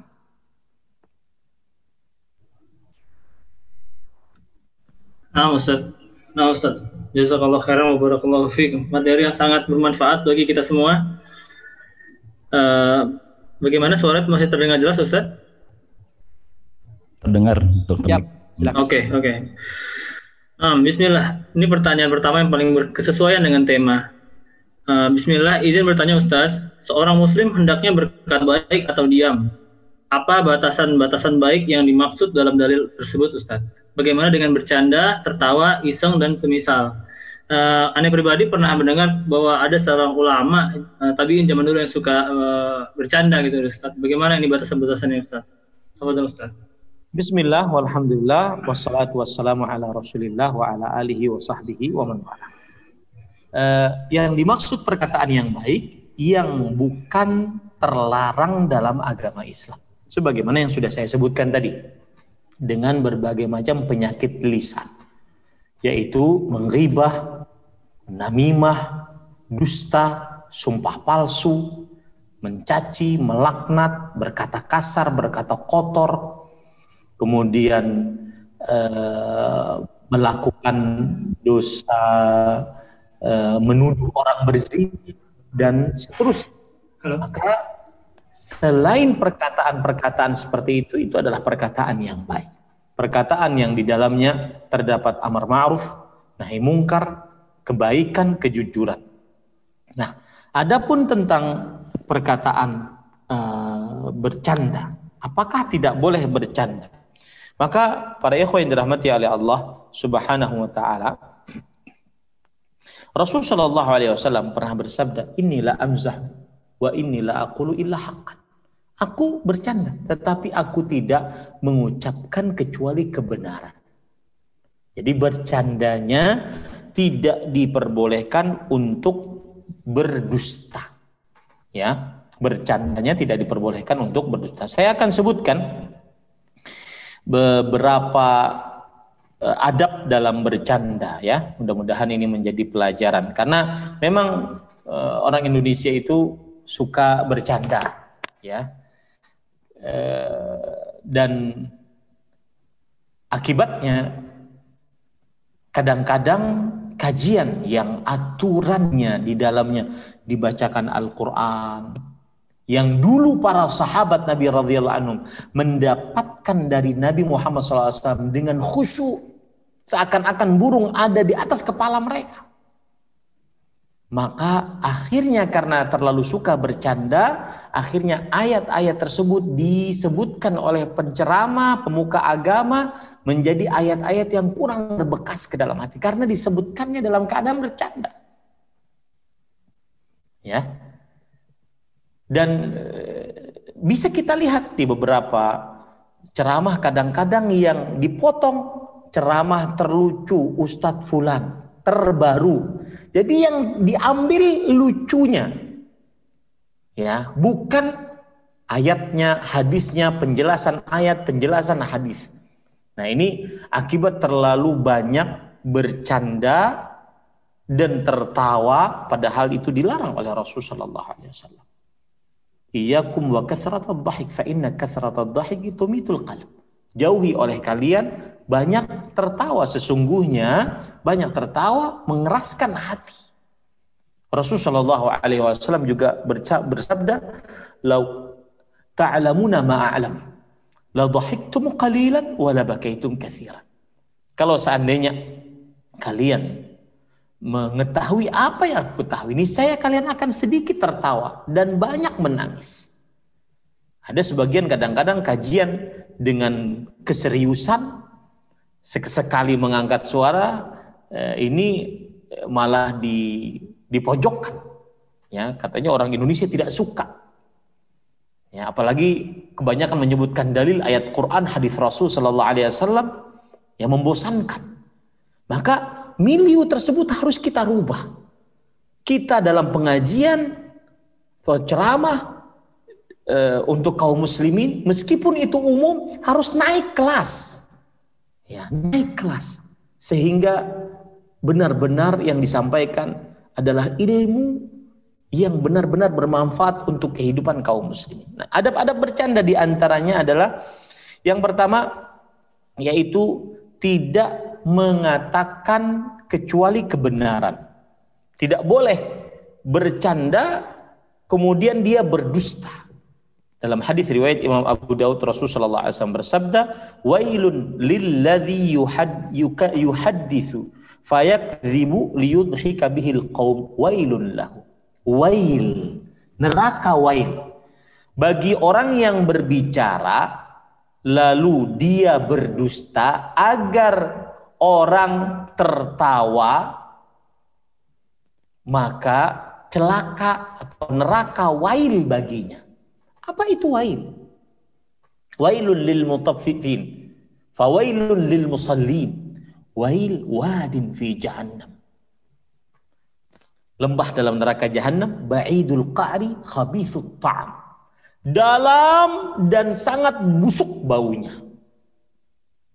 Ada lagi wail adalah wadin fi jahannam law suyirat ma'ahul jibal lama'at. Lembah dalam neraka jahannam saking panasnya, kalau gunung yang materinya itu batu, yang mana batu tidak akan pernah meleleh, tidak seperti besi dan baja. Batu hanya bisa terbelah. Batu adalah komponen di dunia yang paling kokoh. Makanya Allah menggambarkan kekerasan dengan batu. Tsumma qasat qulubum fahiya kal hijarah. Kemudian hati mereka mengeras seperti batu. Tetapi ketika wail itu sangat panas, gunung yang komponennya adalah batu dimasukkan akan meleleh dia. Maka hati-hati, ya, akan berbicara, membuat kelucuan, bercanda tetapi dengan dusta. Dalam hadis riwayat Imam Ahmad, Rasulullah SAW bersabda, "Inna rajula yatakallamu bil kalimah liyudhika biha julasa'ahu yahwi biha fin nari ab'ada minas surayya."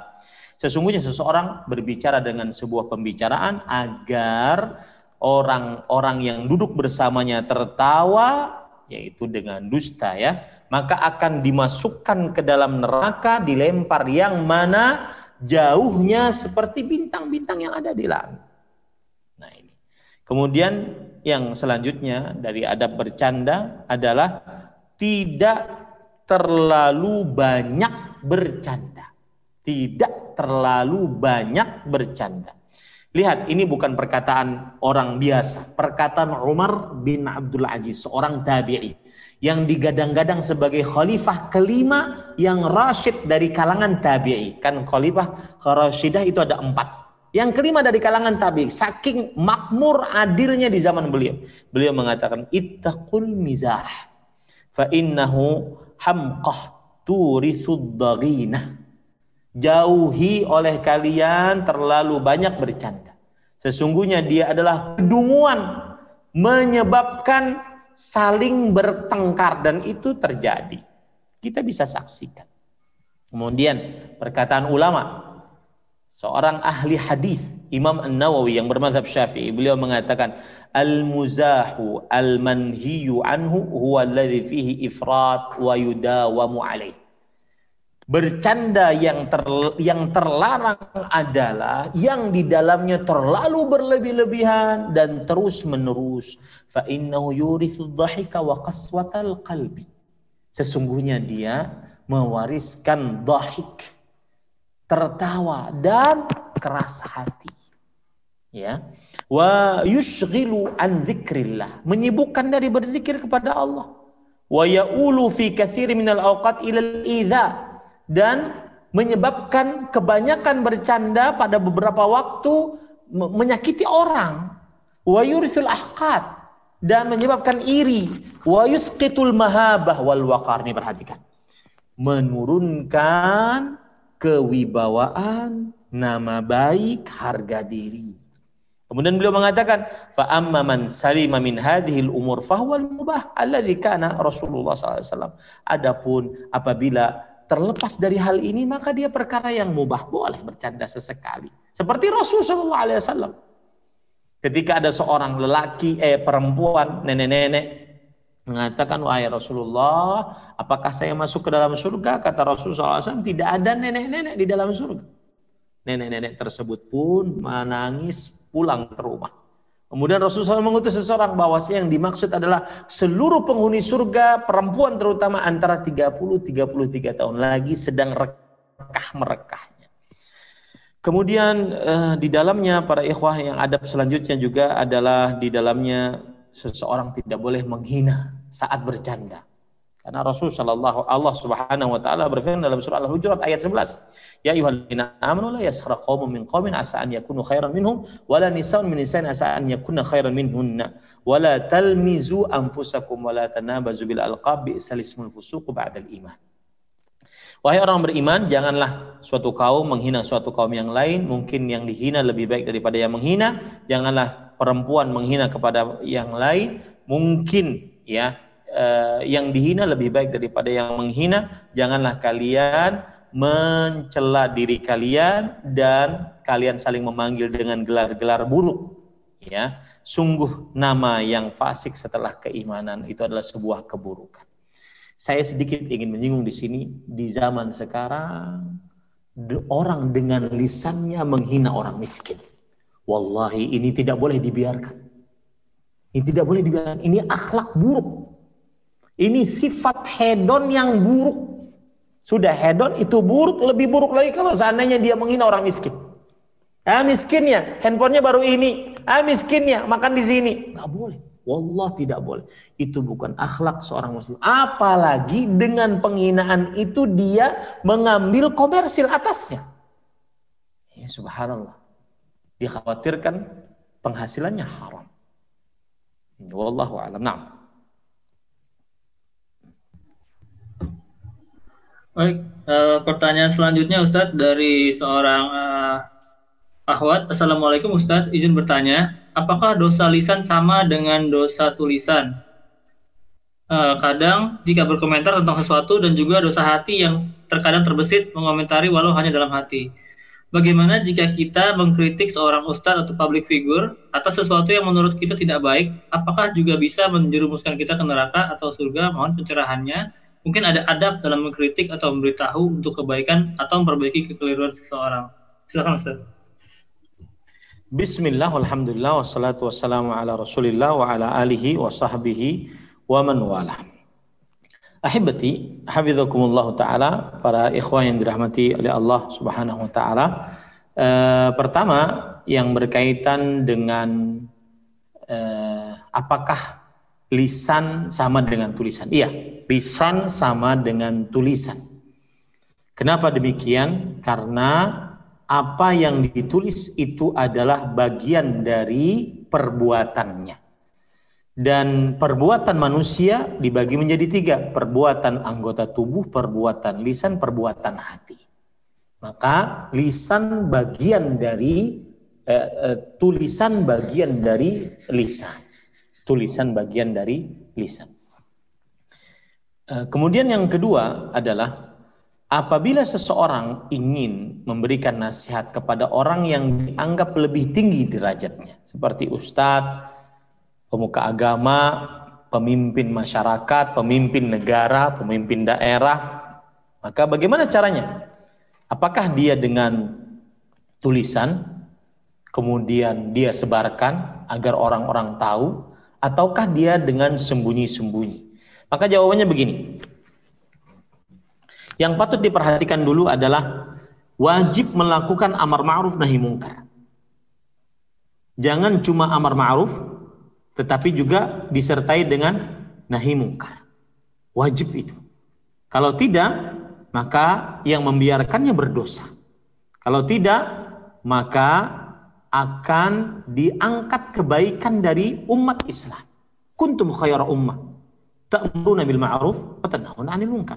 Kalian adalah sebaik-baik umat, memerintahkan kepada yang ma'ruf, mencegahkan yang mungkar. Baik.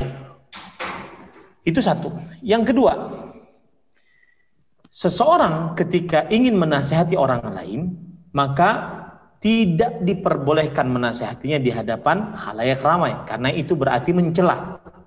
Kecuali apabila kesalahan tersebut sudah tersebar di masyarakat, maka kita wajib memperingatkan kesalahannya, bukan person orangnya. Paham ini? Ya. Karena kenapa? Karena kesalahannya sudah tersebar. Dan tidak ada, dan kita bisa melakukan dua sikap. Yang pertama menasihati ustadz tersebut atau public figure tersebut. Kemudian yang kedua, karena kesalahannya sudah tersebar, kita wajib untuk mengingatkan kaum muslimin bahwa perkara ini salah. Tentunya kita koreksi dengan ilmiah, dengan bagus, dengan bahasa yang santun, tidak mencaci, tidak menghina. Ini para ikhwan yang dirahmati oleh Allah Subhanahu wa ta'ala. Wallahu a'lam. Terakhir tadi belum saya jawab, yaitu apa yang ada di dalam hati, apakah kita berdosa atasnya? Maka jawabannya Rasulullah SAW bersabda, "Ma lam tatakallam au tatahaddath bihi." Ai kama qala Nabi sallallahu alaihi wasallam. Seseorang tidak akan ditulis dosa atasnya selama dia tidak berbicara atasnya. Maka apabila dia hanya di dalam hati, tidak dia perbicarakan atau tidak dia isyaratkan, maka dia terlepas dari dosa. Wallahu a'lam.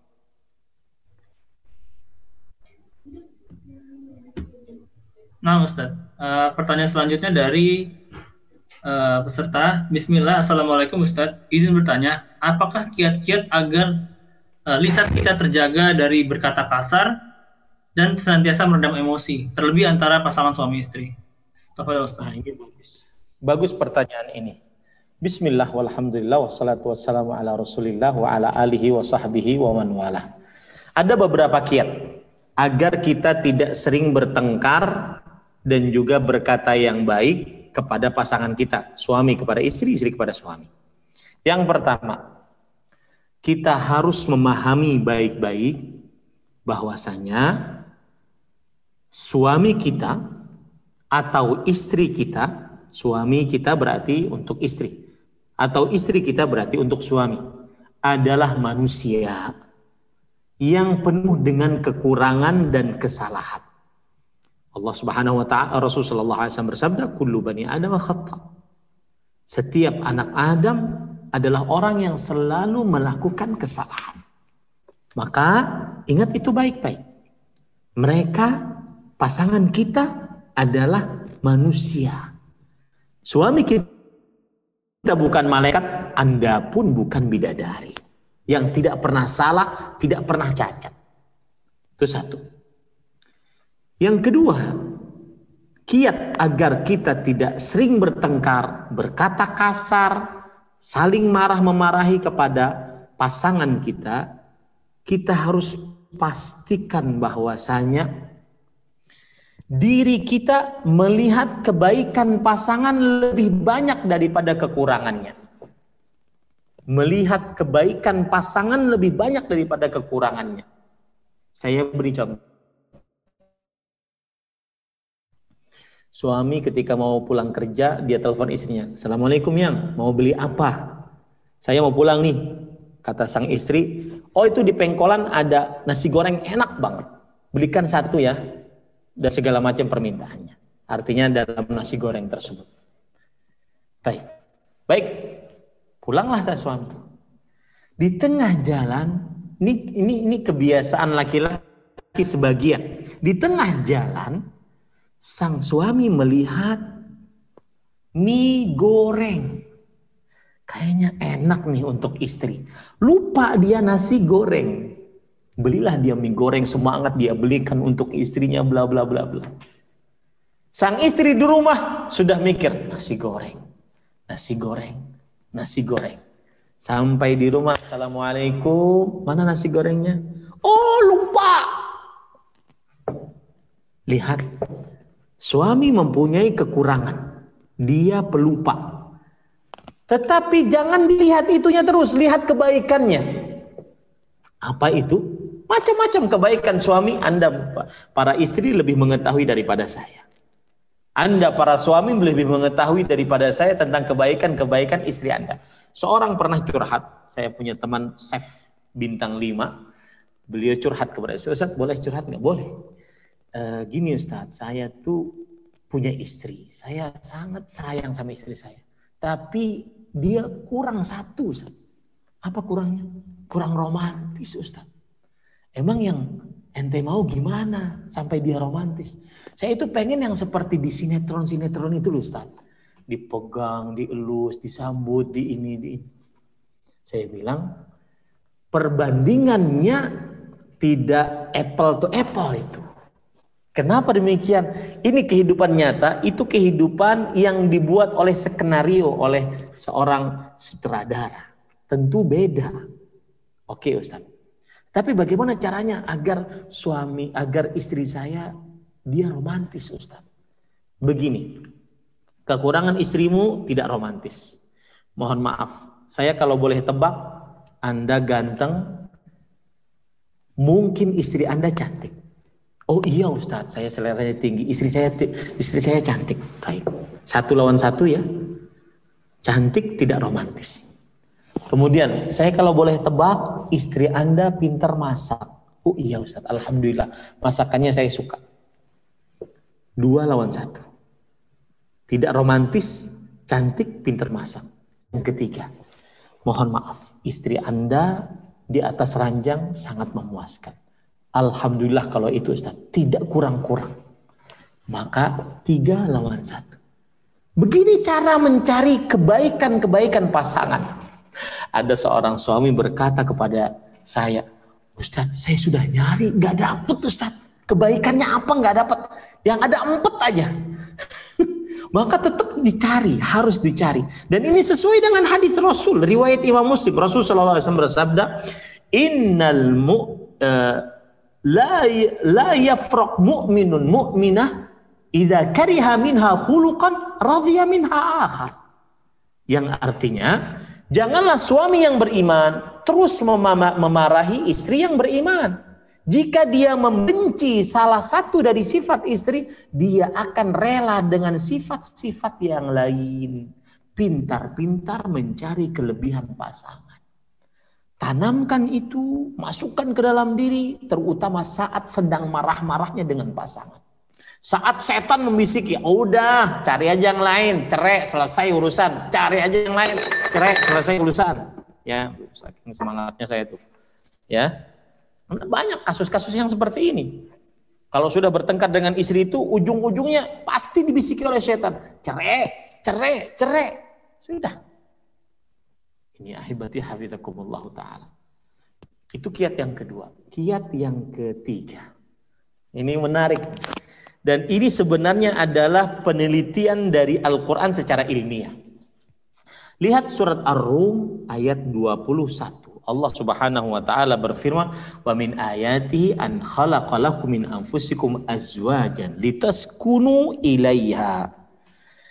Yang artinya, dan dari tanda-tanda kekuasaan Allah Subhanahu wa taala, Allah menciptakan untukmu istri-istrimu dari jenismu sendiri. Lihat ya, kata-kata itu, istri-istrimu dari jenismu sendiri. Coba sekarang saya bacakan tafsir Imam Ibn Kathir. Beliau mengatakan, walau anna hu ja'ala bani adama kullahum dhukuran wa ja'ala inathahum min jinsin akhar min ghairihim imma min janin aw hayawanin lama hasala hadha al-i'tilab bainahum wa bainal azwaj bad kanat lahum barkana tahsulu nufratan law kanatil azwaj min ghair jins. Ini perhatikan nih. Pada pasangan yang sering-sering bertengkar, untuk perkara-perkara yang remeh-temeh bertengkar, untuk perkara-perkara yang remeh-temeh, udah deh, cerai aja kalau begitu. Udah deh, pisah aja. Udah deh, ya. Apalagi kadang-kadang ada istrinya yang suka ngompor-ngomporin. Ayo, cerain kau berani. Ayo, cemen lo, enggak berani, cerain. Habis dicerain, nangis 7 hari 7 malam. Padahal dia sendiri yang ngompor-ngomporin suaminya. Lihat, ini perhatikan nih. Ini perhatikan baik-baik. Kalau seandainya, kata Imam Ibnu Katsir, Allah menjadikan seluruh anak Adam itu laki-laki. Ini kan ada Hawa, ada Adam. Menikah. Kalau Allah jadikan seluruh anak Adam laki-laki. Dan Allah jadikan pasangannya bukan dari jenismu sendiri. Bukan dari jenis manusia, pasangan perempuannya bukan dari jenis manusia, baik itu dari jin atau hewan, maka niscaya tidak akan pernah terjadi ya kesesuaian, persatuan, sakinah, mawaddah dan rahmah. Yang akan terjadi adalah kesulitan. Kalau istrinya dari bangsa jin ingin dipeluk, lewat dia ke sana karena nggak kelihatan. Ya. Kalau seandainya istrinya dari bangsa hewan, ya tidak akan mungkin. Secantik apapun, hewan tidak akan mungkin seperti manusia cantiknya. Maka saya nasihatkan, mungkin yang sering bertengkar antara suami istri, salah satunya bukan dari jenis manusia. Ya, hati-hati. Maka sang suami harus bersabar, sang istri harus menghormati suami. Apalagi dalam perkara yang remeh-temeh, permasalahan yang bukan prinsipil, maka bersabarlah. Ya, wallahu a'lam. Nah.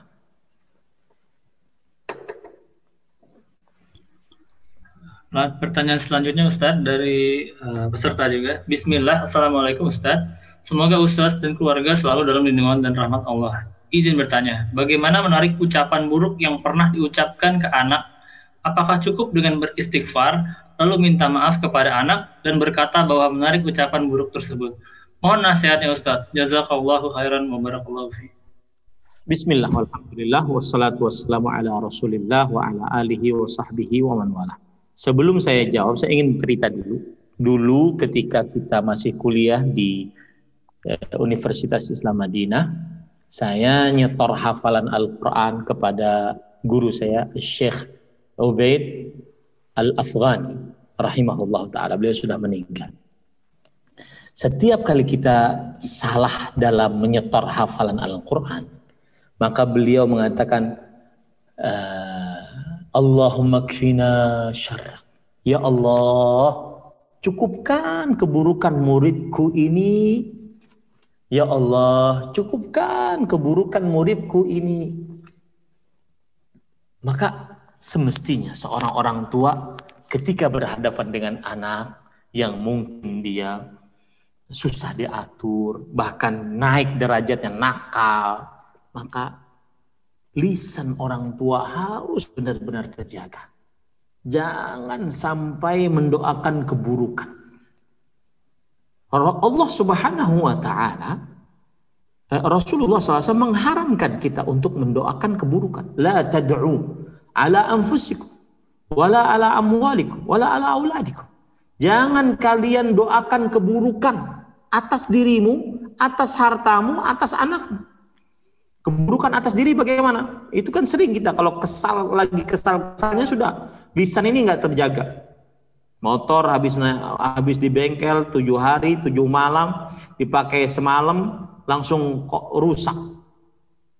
Maka dia langsung berkata, udah mati ya sekalian. Nah itu hati-hati. Ada sebagian manusia wa yad'ul insanu bisyarr du'aahu bil khair. Dan ada sebagian manusia yang berdoa mendapatkan keburukan seperti yang mendapatkan kebaikan. Ya, disebutkan dalam surah Al-Isra ayat 11. Sama dengan mendoakan keburukan untuk anak seperti itu. Wa yad'ul insanu bisyarri du'aahu bil khair. Ya, hati-hati para ikhwah.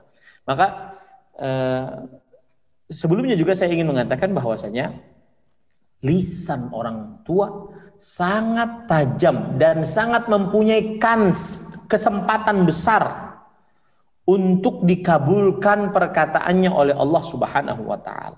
Rasulullah sallallahu alaihi wasallam bersabda, "Thalathu da'awatin mustajabat." Tiga doa yang dikabulkan. Tiga doa yang dikabulkan. Salah satunya yang pertama da'awatul walid, doanya orang tua. Hati-hati. Jangan sampai mendoakan keburukan. Nah, adapun bagaimana kita sudah terdoa keburukan, maka gampang, doakan lagi kebaikan, dan yang lebih banyak lagi doakan kebaikan. Ya, doakan kebaikan.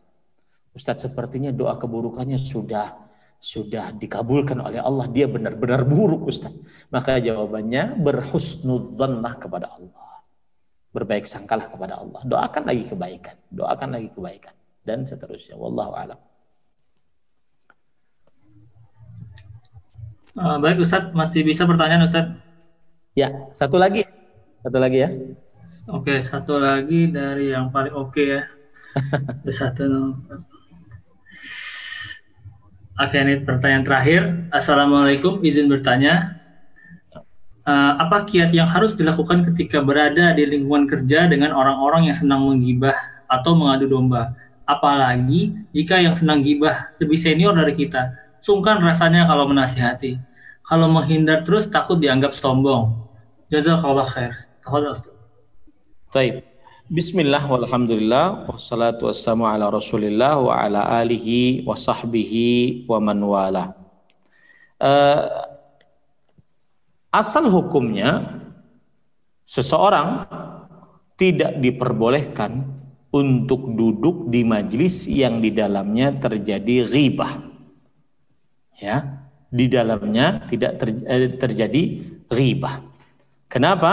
Karena Allah berfirman dalam surat Al-An'am ayat 68. Wa idza ra'aital ladzina yakhuduna fi ayatina fa'arid anhum hatta yakhudu fi haditsin ghairi. Wa imma yunsiyannaka syaitanu fala taq'ud ba'da dzikra ma'al qaumidz zalimin. Jika engkau melihat orang-orang yang mengolok-olok ayat-ayat kami, yaitu maksudnya bermaksiat, maka berpalinglah dari mereka sampai mereka berbicara dengan pembicaraan yang lain.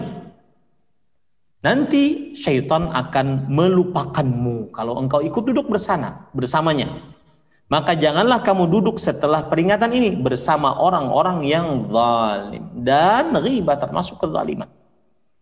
Makanya Imam Nawawi rahimahullah ta'ala berkata, I'lam ketahuilah, annal ghibah kama yahrumu alal mughtabi dhikruha, yahrumu ala sama istima'uha wa iqraruha. Ketahuilah bahwasanya ghibah sebagaimana diharamkan atas orang yang mengghibah, maka diharamkan juga atas yang mendengarnya dan memperdengarkannya dan menyetujuinya. Nah, ini maka seseorang dia wajib untuk melakukan nahi mungkar saat terjadi ghibah di hadapannya. Yaitu dengan menasihati orang yang mengghibah. tentunya dengan bahasa yang santun, bahasa yang baik, mungkin dengan bahasa sindiran, ya, bahasa mohon maaf Pak, sepertinya kita ngomongin yang lain aja Pak, gak enak, nah gitu, ya, bahasa yang baik, ya. Jangan dibiarkan. Kalau seandainya tidak bisa menasehati, maka dia harus berpindah ke tempat yang lain. Ya, karena fala taq'ud ba'da dzikr ma'al qaumil zalimin. Jangan engkau duduk setelah peringatan, ya, bersama orang-orang yang zalim. Surat Al-An'am ayat 68. Mohon maaf karena di sini sudah jam 22.30, ya. Mungkin di waktu Indonesia Barat masih 21.30. Kira-kira ini yang bisa kita sampaikan, dan mohon maaf kalau ada kekurangan-kekurangan yang disampaikan. Apa yang baik itu dari Allah Subhanahu wa taala, apa yang buruk itu dari saya pribadi. Kita cukupkan dengan kafaratul majlis. Subhanakallah bihamdika asyhadu an la ilaha illa anta astaghfiruka wa atubu ilaik. Sallallahu nabi Muhammad walhamdulillahirabbil alamin. Wassalamualaikum warahmatullahi wabarakatuh. Waalaikumsalam warahmatullahi wabarakatuh. Jazakumullah khairan Ustaz. Barakallahu fiik. Irji'i ila rabbiki radiyatan mardiyah, fadkhuli fi 'ibadi wadkhuli jannati.